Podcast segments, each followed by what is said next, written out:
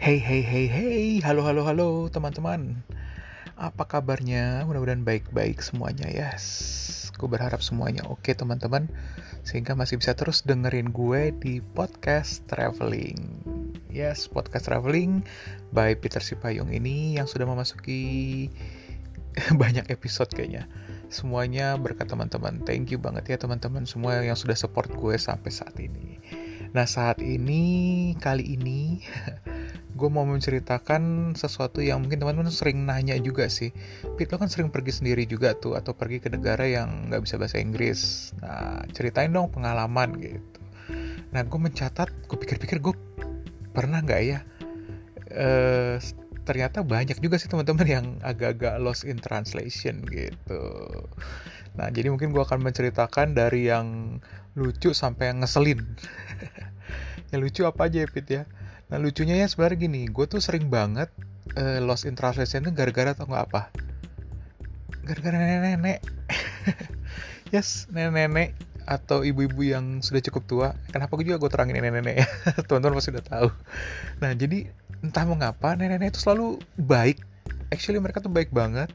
Mereka berusaha kayak untuk ngajak ngobrol ya, berusaha untuk nolong kadang-kadang gitu Cuman problemnya adalah mereka itu orang setempat yang nggak bisa bahasa Inggris. Nah, jadi yang yang terjadi adalah uh, ya kan kita juga nggak mungkin langsung oh sorry no English gitu kita pergi gitu kan nggak mungkin juga gitu kan atau marah marah-marah juga nggak mungkin gitu karena actually mereka tuh baik nice banget gitu manis banget ya pokoknya nenek-nenek ini nah gue tuh punya pengalaman dengan nenek-nenek ini ada berapa kali ya teman-teman uh, mungkin yang pertama ya agak garing sih sebenarnya yaitu waktu kita di Spanyol. Nah jadi Spanyol ini malah sempat dua kali tuh ketemu nenek-nenek uh, yang baik hati sebenarnya. Yang pertama tuh waktu kita di Cordoba. Jadi kita ke Cordoba itu yang punya hotel kita nenek-nenek kebetulan. Nah itu juga jadi kita pergi waktu itu hotel tapi sebenarnya hotelnya ini kayak hotel-hotel host lebih ke, lebih tepatnya sih sebenarnya kayak apartemen jadinya. Jadi apartemennya dikelola oleh nenek-nenek. Dan apartemen ini kecil cuman kayak satu kamar tapi dengan jadi satu kamar kamar cukup gede sebenarnya teman-teman tapi dia ada tempat tidur jadi satu semua di situ gitu jadi kayak studio sebenarnya Nah itulah kata yang gue cari studio. Jadi eh, tempat tidur, kemudian ada ruang tamunya sedikit kecil dan ada eh, dapurnya sama kamar mandi langsung di dalam gitu. Nah yang menarik nih nenek-nenek ini itu ternyata dia nggak bisa bahasa Inggris. Begitu kita masuk gitu kan halo hello gitu kan. Dia hola dia tetap dengan bahasa Spanyolnya gitu. Terus yang ya kita punya booking kan kita bawa uh, bookingan kita gitu ya. Waktu itu gue booking kalau nggak salah lewat booking.com atau Agoda gue lupa lah. Pokoknya di antara dua itu gue bawa print outnya terus gue kasih ke dia. Dia bilang oke okay, iya iya ini ini gini. Terus dia nerangin dalam bahasa Spanyol dong gitu. Dia langsung ya bla bla bla nenek ke Prancis terus yang terakhir gue inget ya karena uh, sebenarnya bahasa Spanyol sama Prancis tuh uh, apa ya istilahnya rootnya atau akarnya kan agak-agak sama. Nah jadi gue agak-agak mengerti sedikit sebenarnya. Jadi ini menerangkan ya ini kamar lo nanti kamar sekian gitu ya nomor sekian di dalam kamar ada apa aja gitu. Terus nah dia ngomongnya tapi pelan banget lembut banget ngomongnya pelan terus yang gue ingat banget tuh terakhirnya terus yang eh comprende, comprende gitu. Ya memang gue ada beberapa yang gue ingat tapi ada beberapa yang gue banyak yang lost juga gitu. Terakhirnya cuma comprende, comprende yang artinya sebenarnya understand, understand gitu yang kita yang eh Oke, okay, kita cuma aja cuma ketawa ngakak ya. Udah, nya panjang kemudian kita ketawa ngakak tuh dia ketawa juga tuh dia bilang, "Oke, okay, oke, okay, oke." Okay. Ya pokoknya intinya langsung dari dia kita kita udah langsung ayo ikut-ikut gitu istilahnya. Langsung dia ikut, dia bawa ke kamar, dibukain, kuncinya dikasih ke gua gitu, dibukain pintu kamar ya ini kamar lu gitu. Istilah langsung kayak gitu dia. Karena kita dengan dengan dengan santainya bengong aja gitu. nggak ngerti nah yang lucunya juga dia kebetulan punya anjing. Anjingnya itu pudel gitu ya anjing pudel yang dengan bulunya yang lucu gitu yang gemes dan bersih banget. Nah itu sampai kita main-mainin gitu. Gue inget banget namanya Koko. Jadi akhirnya kita panggil dia tuh Mama Koko karena kita nggak tahu juga namanya siapa gitu mad apa senyorita eh senyora siapa gitu kita udah nggak inget lagi namanya. Jadi ketika dia cuma e, senyora e, mama koko mama koko terus dia juga ngerti dong mama koko. Jadi kalau kita ketemu halo mama koko gitu lah hola mama koko hola kayak gitu gitu lah pokoknya gitu teman-teman. Nah itu lost translation yang pertama. Nah kemudian lost translation yang kedua itu juga di Spanyol. Nah ini lucunya malah di kota Malaga. Jadi kita kebetulan waktu itu dari Cordoba kita pindah ke Malaga. Jadi kita stay di Malaga berapa hari. Kenapa kita milih Malaga? Karena waktu itu kita mau nyebrang juga ke eh, Maroko. Nah, jadi dari Malaga ini dekat untuk penyerbangan ke penyeberangan ke Tarife gitu. Jadi kita pilih di Malaga supaya gampang. Terus dari Malaga ini juga gampang dekat untuk ke eh, kota-kota yang lainnya, Sevilla, Alhambra gitu ya. Uh, jadi enak banget gitu untuk berkunjung. Jadi kita mutusin di Malaga. Nah di Malaga ini yaitu tadi uh, kalau ini kebetulan kita dapat apartemen lagi, tapi apartemen yang bagus uh, dengan orang yang jago bahasa Inggris. Nah problemnya waktu itu kita uh, pergi di dekat dekat apartemen kita tuh ada warung. Gue inget banget tuh aja kayak ada warung gitu lah bener-bener warung loh teman-teman kayak warung di Indonesia gitu. Jadi bukan bukan supermarket jadi kayak dia warung jualan gitu. Nah kita beli di situ beli minuman gitu waktu itu. Nah jadi pas kebetulan kita waktu itu mau pergi. Gue inget banget kita mau pergi ke apa Granada ya mau ke Alhambra jadi kita mau pergi mau bawa min mau beli minum gitu.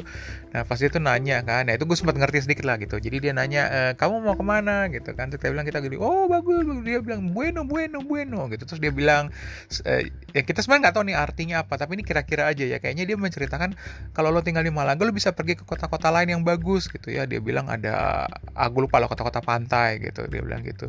Nah yang akhirnya karena kita bengong itu dia gini komprene komprene komprene gitu. jadi yang di otak kita cuma gini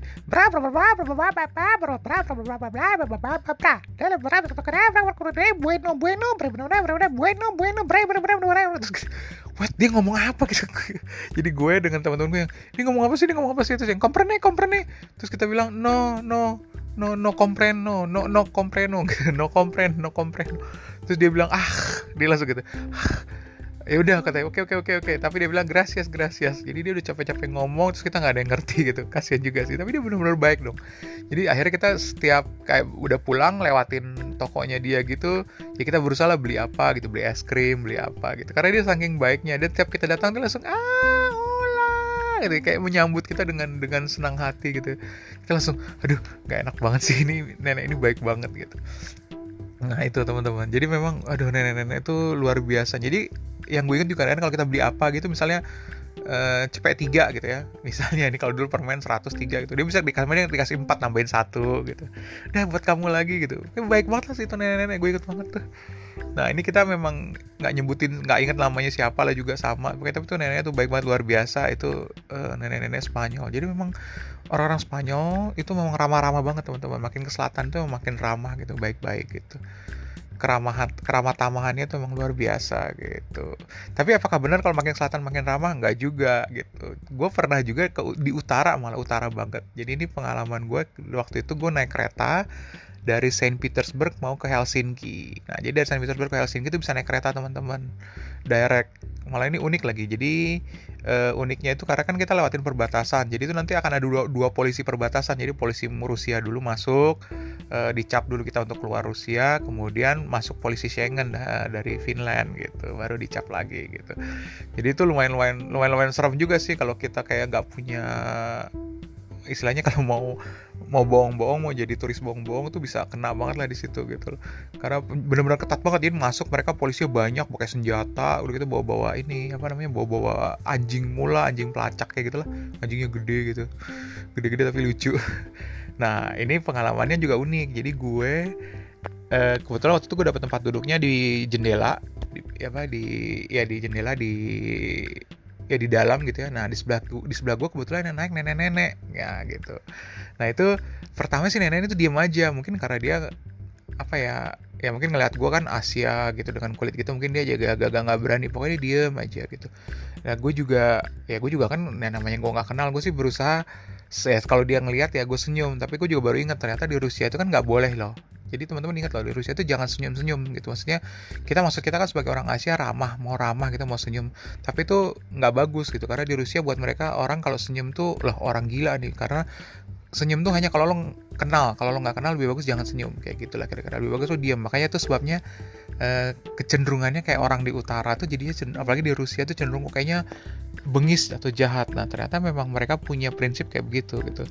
Jadi apa istilahnya ya senyum itu ya bukan keharusan gitu. Bahkan kalau lo nggak kenal ya jangan senyum. Nah kayak gitu. Nah jadi itu kejadian juga sama gitu. Jadi gue kok akhirnya gue diem diem aja gitu. Gue sama nenek ini juga diem diem gitu.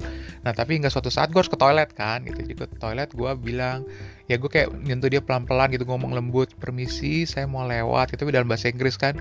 Ya akhirnya dia pertama dia nggak ngerti. Terus begitu gue bilang gue mau uh, toilet toilet mungkin agak mirip kali ya. Gue bilang toilet akhirnya dia oh ya dia ngerti. Dia minggir gue dikasih keluar. Nah semenjak itu teman-teman begitu gue balik lagi itu dia langsung dia senyumin gue. Nah dia yang pertama senyumin gue juga senyumin juga gitu kan. Terus yang habis itu dia kayak mulai uh, ngajak ngomong dia kan ngomong pakai bahasa Rusia kan, bla slak, bla bla bla bla bla bla. Wah, gue bilang, sorry, I don't understand, I don't speak Russian. Gue bilang gitu. Uh, do you speak English? Oh dia, oh no no no no. Nah dia langsung gitu. Oh dia kayak tepuk-tepuk jidat gitu kan. Nah untung sebelahnya, jadi di kami berdua udah gitu lorong di sebelah sana itu ada ibu-ibu uh, cewek gitu ya uh, ya bisa bilang tante-tante lah. Nah dia ngerupai dia ngerti bahasa Inggris. Nah itu dia kasih tahu sama si ibu itu dia ngomong ngomong apa? Gitu. Terus uh, dia bilang dulu ke ibu itu terus dia bilang ke gue eh dia bilang ke ibu itu e, bu si orang itu nggak bisa bahasa Rusia gitu lo harus pakai bahasa ini. Oh gitu. Terus akhirnya si nenek itu ngomong ke ibu itu terus ibu tuh translatein dong ke gue gitu. Jadi ibu itu nggak nanya nggak dari mana mau ke mana? Terus gue bilangin kan gue dari Indonesia. Gue bilang mau gue ke Helsinki. Oh liburan ya? Iya kayak gitu gitulah terus akhirnya sampai dia nawarin makanan dong. Yang lucunya dia sempat nawarin juga tuh nggak apa teman-teman. Jadi itu mau pergi ke desa eh, ke ke Finland. Jadi kayak ada suatu desa lah di perbatasan Finland itu. Wilayah lah. Sebenarnya bukan desa juga sih. Ya kayak kota kecil gitu.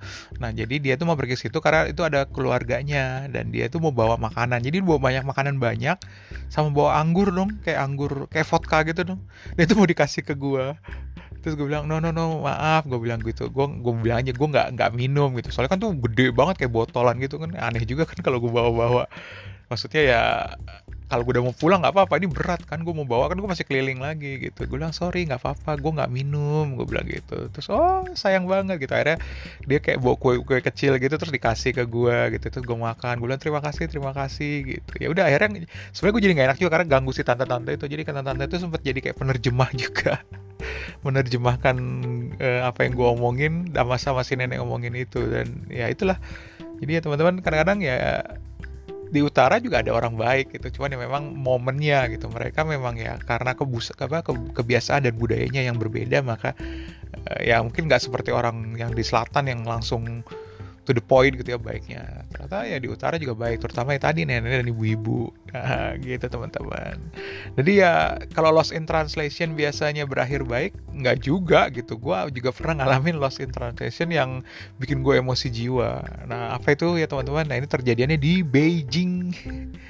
Jadi di Beijing itu waktu itu gue kita masuk hotel. Nah seperti yang gue bilang kan, kan gue pernah bilang ya kalau di hotel tuh biasanya no problem. Nah gue pernah satu kali tuh problem yaitu di Beijing ini. Jadi kita dapat hotelnya ya waktu itu kan karena kita udah pakai land tour ya. Jadi uh, tour tour lokalnya udah ada. Jadi kita habis nyampe itu udah sore langsung dibawa ke hotel. Uh, kebetulan guide-nya juga bisa bahasa Indonesia. Nah, guide-nya orang Cina, orang lokal. Jadi dia udah, udah ngomongin ke kita gimana, begini, begini, begini. Oke, udah masuk kamar, udah dapet kamar, udah masuk. Nah, habis itu nah waktu itu emang sayangnya sih kita susah banget punya uh, koneksi jadi gue ingat waktu itu dia sebenarnya ada nomor telepon segala macam cuman gue nggak nyatet kalau nggak salah kayak gitu deh modelnya teman-teman. Nah kenapa akhirnya bermasalah? Nah ini kejadiannya waktu itu kan masih musim gue ingat kita pergi ke sana antara April ya kalau nggak salah antara April atau Mei gitu. April April April. Jadi kayaknya April jadi antara udara itu masih dingin tapi juga nggak dingin dingin banget. Dibilang panas sudah pasti enggak jujur. Jadi hangat kalau siang tengah hari bolong gitu. Tapi kalau pagi atau malam tuh masih dingin dingin banget malah. Cenderung mungkin hampir mendekati nol. Nah jadi entah kenapa dia sentral. Pakai pemanas sentral. Dan luar biasa teman-teman pemanasnya tuh panas banget. Jadi udah kita sampai matiin eh sampai kita jadi waktu itu kita nggak mati kan mau matiin juga nggak bisa karena sentral ya. Jadi mau dikecilin udah paling kecil tuh masih panas. Dan gue inget kan gue jadi nggak bisa tidur sumpah teman-teman panas banget. Dan waktu itu hotelnya gue gue tuh dapat kamar yang di tengah-tengah jadi nggak ada jendela juga asli sumpah bener-bener panas banget. Dan gue kan tidur berdua ya jadi itu kita satu kamar berdua berdua gitu. Nah gue tuh gue sama teman gue cowok gitu. Ya kita sampai uh, sampai buka baju gitu ya. Ya nggak telanjang juga sih teman-teman masih udah pakai udah buka baju tinggal pakai celana gitu. Cuma udah nggak bisa nggak tahan banget. Panas bener panas luar biasa nggak bisa. Akhirnya kan gue telepon gitu gue tanya ini bisa dimatiin nggak? Nah itu teman-teman luar biasa ya bener-bener kita nggak bisa. Jadi dia nggak ngerti bahasa Inggris gue ngerti bahasa Cina kan.